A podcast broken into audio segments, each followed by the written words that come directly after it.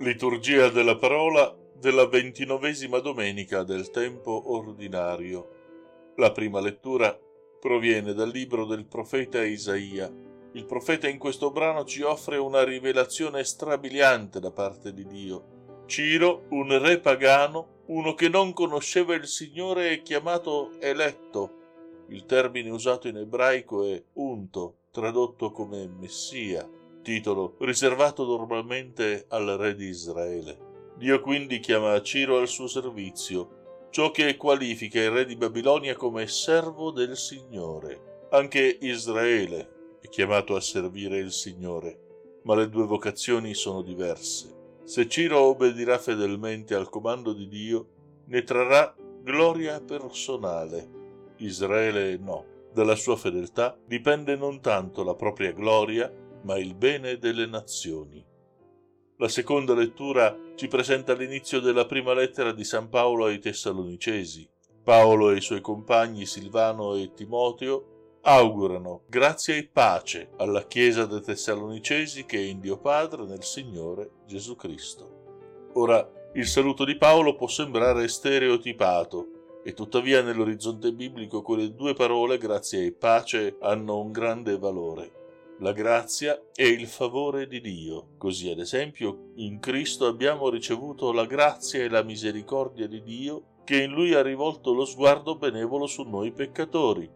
La pace è il contenitore di ogni altro dono di Dio. Così la benedizione sacerdotale di numeri augura pace su Israele e la pace è una caratteristica distintiva del periodo messianico. Il Messia stesso è chiamato principe della pace. Paolo nel suo saluto sottolinea anche la caratteristica essenziale della Chiesa, essere in Dio Padre e in Gesù Cristo. La missione della Chiesa è diffondere il Vangelo opera possibile per mezzo della parola, sostenuta però dalla potenza divina, vale a dire dall'azione dello Spirito Santo. E veniamo così al brano evangelico dell'Evangelista Matteo, gli ebrei al tempo di Gesù si dividevano essenzialmente in tre grandi gruppi. Gli erodiani, che erano quelli sostenitori del re Erode, e nei Vangeli sono nominati normalmente insieme ai farisei. I sadducei, il gruppo da cui uscivano i sacerdoti del Tempio, sostenevano un'accoglienza letterale della Torah. I farisei, invece, davano grande valore alla tradizione e alla interpretazione della Torah. Inoltre, risulta che i Sadducei non credessero nella risurrezione mentre i Farisei sì. Così, dopo che Gesù ha messo a tacere i Sadducei, gli scontri sono prevalentemente con i Farisei, con cui pure ci sono punti di contatto. D'altra parte, è altrettanto vero che non tutti i farisei fossero uguali. C'era qualcuno che magari lo invitava a pranzo, chi gli salva la vita avvertendolo del pericolo rappresentato da Erode e chi invece mette in discussione ogni sua parola.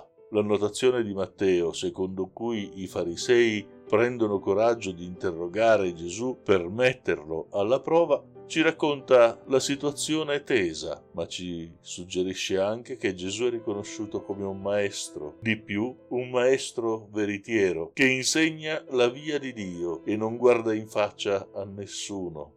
E così, prendendo una questione che era fortemente divisiva tra le differenti fazioni ebraiche, lo interrogano sulla liceità a pagare il tributo a Cesare Gesù invece, presa una moneta ed esortando a dare a Cesare quel che è suo e a Dio quel che gli appartiene, li mette di fronte all'unica esigenza veramente importante, rendere a Dio quel che è di Dio, ciò che porta impressa la sua immagine, dare a Dio, cioè se stessi, perché a immagini di Dio siamo stati creati vi invito a pregare per un nostro confratello, padre Nicola de Torre, che sarà ordinato a San Giovanni in Venere in Fossa Cesia, presbitero. A risentirci alla prossima settimana.